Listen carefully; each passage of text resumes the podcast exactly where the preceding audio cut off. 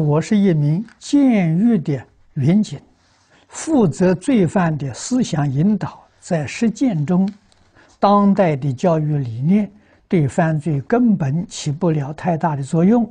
他们用非常功利的态度啊来改造，因此我想用佛法真实义来引导他们，但不知从从何下手。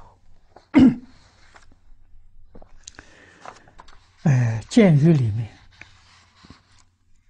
推动《弟子规》的教学，来改造犯人，让他们改过自新，